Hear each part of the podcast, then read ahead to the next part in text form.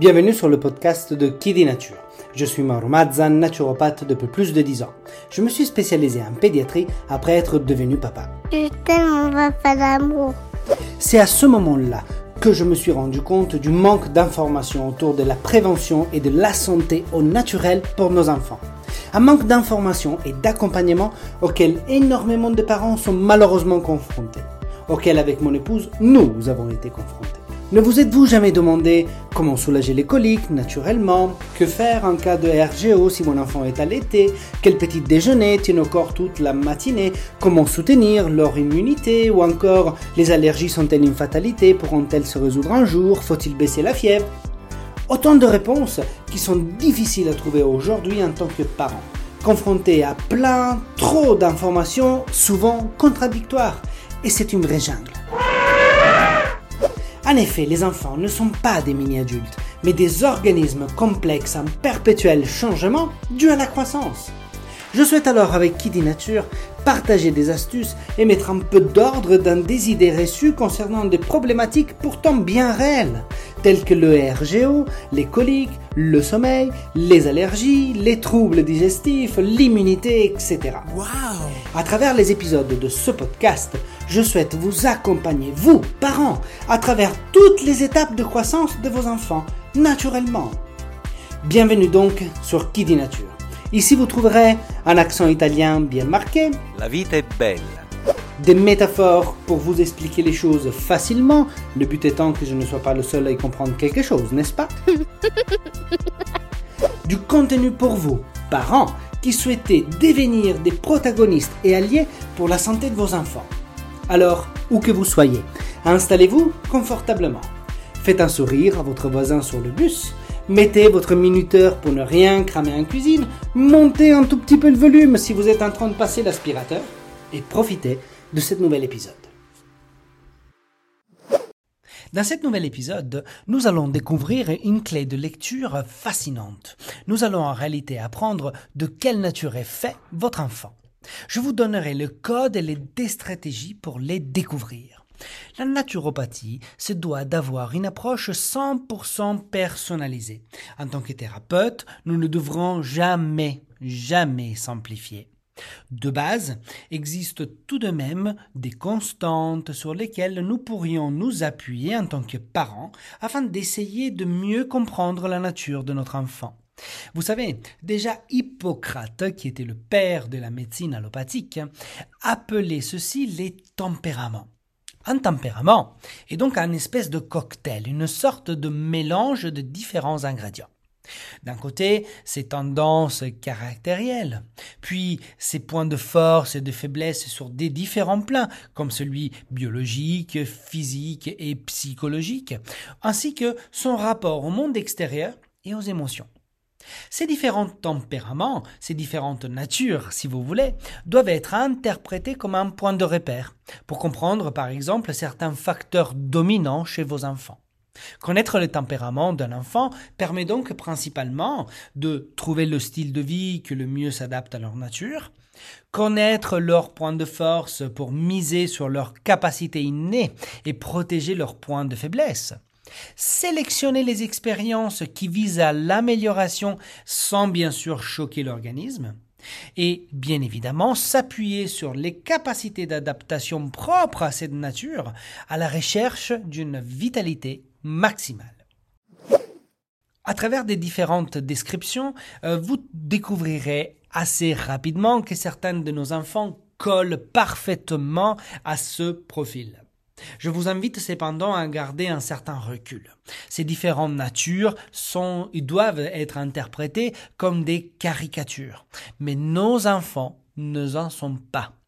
Il n'existe donc pas une meilleure profil ou nature qui serait le plus souhaitable. Il n'y a pas de profil malchanceux. Un tempérament est avant tout, comme je vous disais tout à l'heure, un cocktail, un mélange de plusieurs facteurs qui crée donc une nature, une tendance, on peut l'appeler également une partie dominante. Mais malgré cette constitution dominante, il y a toujours une deuxième dimension compensatrice qui équilibrera le tout. Un enfant, donc, est un système en constant changement. Comprendre sa nature et comprendre la direction de son évolution. L'objectif de cet épisode est donc celui de commencer à vous présenter les deux premières natures. Alors il y en a quatre en tout. Aujourd'hui, je vous présenterai celle du sanguin et celle du lymphatique. Vous savez, je dis souvent que la naturopathie est la médecine de la personne et non pas celle du symptôme. La naturopathie est donc une médecine complémentaire. La clé de réussite est de la collaboration entre votre pédiatre et moi. Mais qu'est-ce que la naturopathie a de si différent comme approche par rapport à la vision de la médecine des hôpitaux? Même si l'objectif de ces deux médecines est commun, c'est-à-dire le retour à la santé, les perspectives avec lesquelles les problèmes sont abordés sont nettement différentes. Dans la médecine des hôpitaux, donc la médecine allopathique, euh, on met au centre de la réflexion le symptôme. La solution viendra donc grâce à l'action d'un médicament. Alors que dans la naturopathie, on se focalise sur l'individu. Puisque nous nous concentrons sur la recherche de la cause sous-jacente au symptôme, la solution se gagnera via une remise en cause d'un changement du style de vie. Plus simplement, je vous aide à détecter et à corriger les facteurs de perturbation. Wow!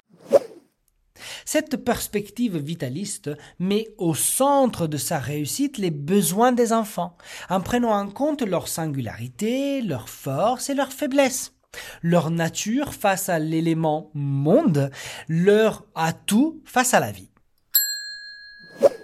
Commençons donc par l'enfant de nature sanguine.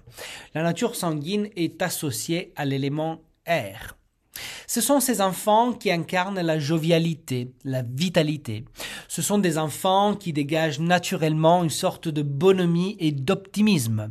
Euh, disons symboliquement que euh, l'enfant de tempérament euh, ou de nature sanguine, il est dominé par un instant vital, associé donc à l'élément naturel air.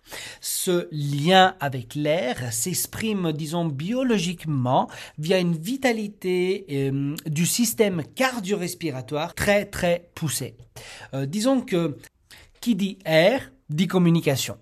Donc, les enfants qui deviendront donc des adultes sanguins seront souvent des très bons leaders, des entrepreneurs ou des avocats. Il s'agit en effet d'un enfant de nature très puissante et forte. Physiquement, il transmet beaucoup d'assurance grâce, euh, par exemple, à une cage thoracique qui est bien développée. Il s'agit donc d'un enfant qui est plutôt épanoui, plein d'entrain, disons prédisposé à la rencontre et sincèrement à l'aise et agile dans la communication. Un enfant de nature sanguine sera aussi plutôt euh, volatile et moins prévisible. Euh, un enfant changeant comme le vent, on pourrait dire. Bien évidemment, dans un sens positif, car il transmet de la spontanéité et de l'enthousiasme. En tout cas, une chose est sûre, comme le vent, le sanguin est dynamique. Ils sont toujours en mouvement. On dira d'eux qu'ils sont, euh, qu'ils ont du mal à rester assis sur une chaise, par exemple. Leur nature les amène à être de vrais jouisseurs de la vie. Ne sont pas rares les adolescents sanguins qui ont du mal, par exemple, à s'imposer une rigueur sportive, une discipline alimentaire ou une organisation maîtrisée dans les études. Si vous cherchez un enfant sanguin dans le cours de crèche ou des écoles, vous le trouverez là où ça bouge. Sa nature complètement tournée vers l'extérieur, vers l'autre, lui donne la réputation d'un enfant qui est sociable par excellence. Il est constamment à la recherche de l'échange, du contact avec les autres. Cet amour viscéral pour la communication, qui est vraiment comme un moteur, peut souvent l'amener à parler plus rapidement qu'un enfant d'un autre profil, on pourrait dire. On peut parfois avoir l'impression qu'il est pressé de communiquer. Par exemple, il pourrait être l'un de ces bébés de ces fratries qui parlera plus vite que les autres. L'enfant sanguin aime la fête. Et comme vous vous en douterez, cette nature n'a pas que des avantages. En effet, les enfants de nature sanguine courent souvent le risque de devenir épuisants. Leur besoin d'interaction constante cache un profond besoin de sécurité. Un enfant sanguin risque de prendre euh, un tout petit peu trop de place parfois, car il cherchera toujours à être au centre de l'attention. Vous l'avez donc compris, il s'épanouit dans les échanges, à l'école, surtout à la récréation, mais aussi au goûter d'anniversaire des copains, lors des soirées crêpes, barbecue en famille, etc., avec tout ce qui rime avec partage. D'un point de vue santé générale, il naît avec des bonnes capacités digestives, et ceci dans la logique de pouvoir permettre à son corps d'assimiler beaucoup d'énergie. Énergie qui sera utilisée pour sa vie euh, très, voire très, très dynamique. Mais attention, il peut prendre facilement du poids. Nous parlerons donc euh, de, euh, de, de, ceci dans un prochain épisode dans lequel je vais vous donner des conseils afin de s'adapter au mieux à la nature de ce genre d'enfant. Ce que je peux déjà vous dire, c'est que les enfants sanguins ont une bonne vitalité, qu'ils sont en règle générale très peu malades, mais leur vitalité les amènera du coup à avoir des convalescences qui seront courtes, mais certainement très intenses. Donc, à retenir une prédisposition euh, pour une fragilité quand même de la sphère ORL qui l'amènera à être assujetti quand même à des problématiques euh, d'asthme, de bronchite ou d'allergie euh, respiratoire. Passons maintenant à l'enfant de nature lymphatique. Maintenant que vous connaissez mieux le tempérament ou la constitution d'un enfant sanguin, augmentez sa taille. Son physique plus massif et construit, mais avec une constitution beaucoup moins vitale. Là, vous obtiendrez la nature lymphatique.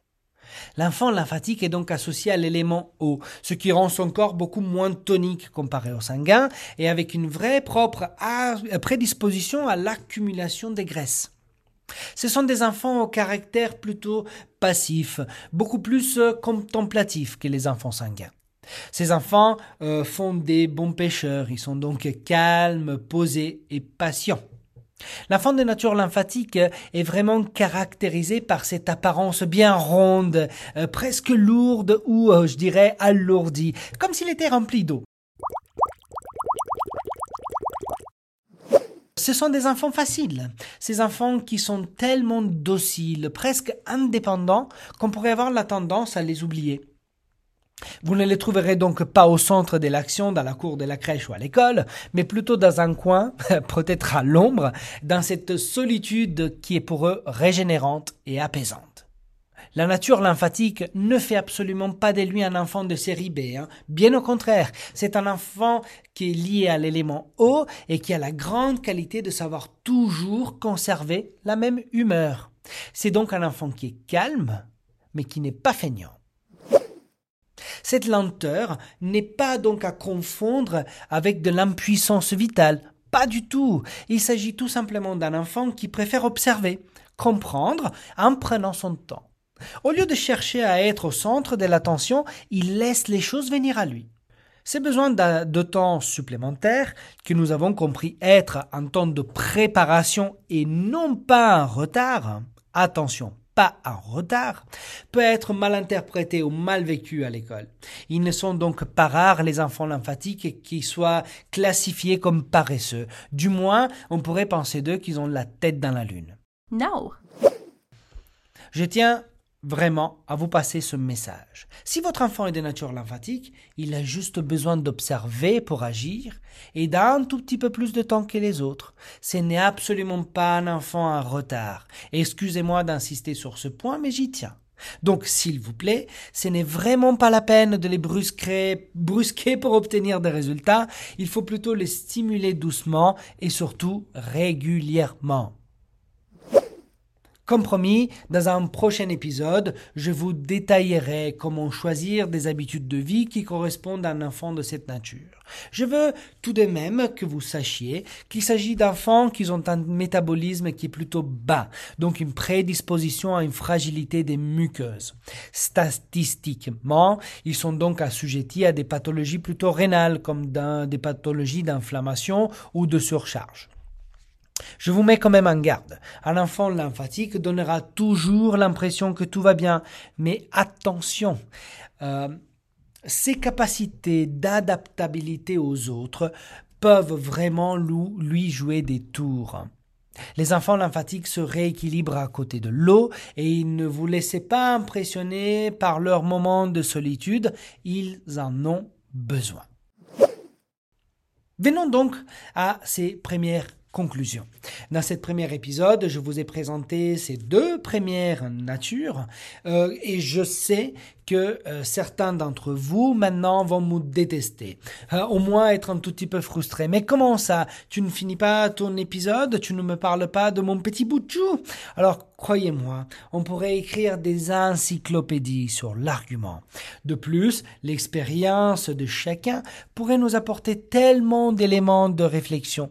Mais malheureusement, euh, je dois, je me dois d'être ordonné et discipliné. Le grand défi est de s'en et synthétiser une information complexe sans perte d'éléments importants et fondamentaux. Donc je pense vraiment que vous partager ces informations sur deux épisodes rendra le tout beaucoup plus clair et lisible. Euh, je vous réserverai également, comme anticipé un tout petit peu plus tôt, euh, un épisode entier et vraiment assez complet sur tous mes conseils inhérents à la vraie nature de nos enfants. Donc, dans ce prochain épisode que je suis déjà en train de finaliser, je vous détaillerai les différentes astuces, habitudes de vie et remèdes de prévention qui s'adaptent le mieux à chacune de ces natures. Pour l'instant, je vous laisse tout simplement commencer à métaboliser ces deux premières natures, la nature sanguine et la nature lymphatique. Très prochainement, nous parlerons de la nature nerveuse et bilieuse. Ne vous laissez pas intimider par ces noms un tout petit peu trop bizarres. Merci d'avoir écouté cet épisode jusqu'au bout. Si vous avez aimé, et si cela n'est pas déjà fait, pensez à vous abonner à mon podcast sur la plateforme que vous écoutez et à mettre 5 étoiles. Cela vous permettra d'être notifié à la sortie d'un nouvel épisode et m'aidera grandement pour me faire connaître. Encore mieux, je vous invite à rejoindre les quelques centaines de personnes qui reçoivent déjà ma newsletter. Rendez-vous donc sur mon site internet kidinature.com. Je vous mettrai de toute façon le lien dans la description de l'épisode. Si vous avez des idées de sujets que vous souhaitez que j'aborde, dites-le moi en commentaire ou sur les réseaux sociaux de Kidinature. Vous avez certainement autour de vous une sœur, une amie, un cousin ou au moins un collègue qui ont des enfants. Alors n'hésitez pas à partager ces podcasts autour de vous. À dans deux semaines pour un nouvel épisode de Kidinature et donne nos enfants à vivre plus fort.